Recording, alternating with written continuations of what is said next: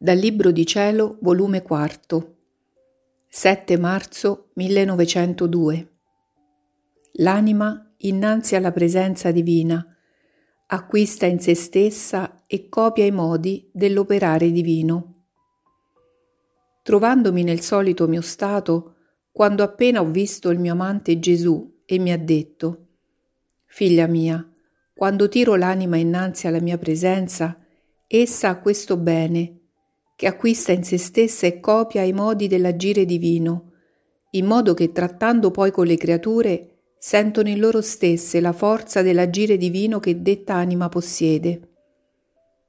Dopo ciò mi sentivo un timore, cioè che quelle cose che faccio nel mio interno, se fossero accettevoli o no al Signore. E lui ha soggiunto, perché temi mentre la tua vita è innestata con la mia?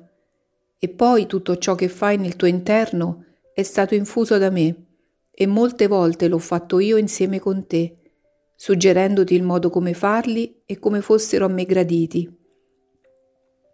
Altre volte ho chiamato gli angeli ed uniti insieme hanno fatto ciò che tu facevi nel tuo interno.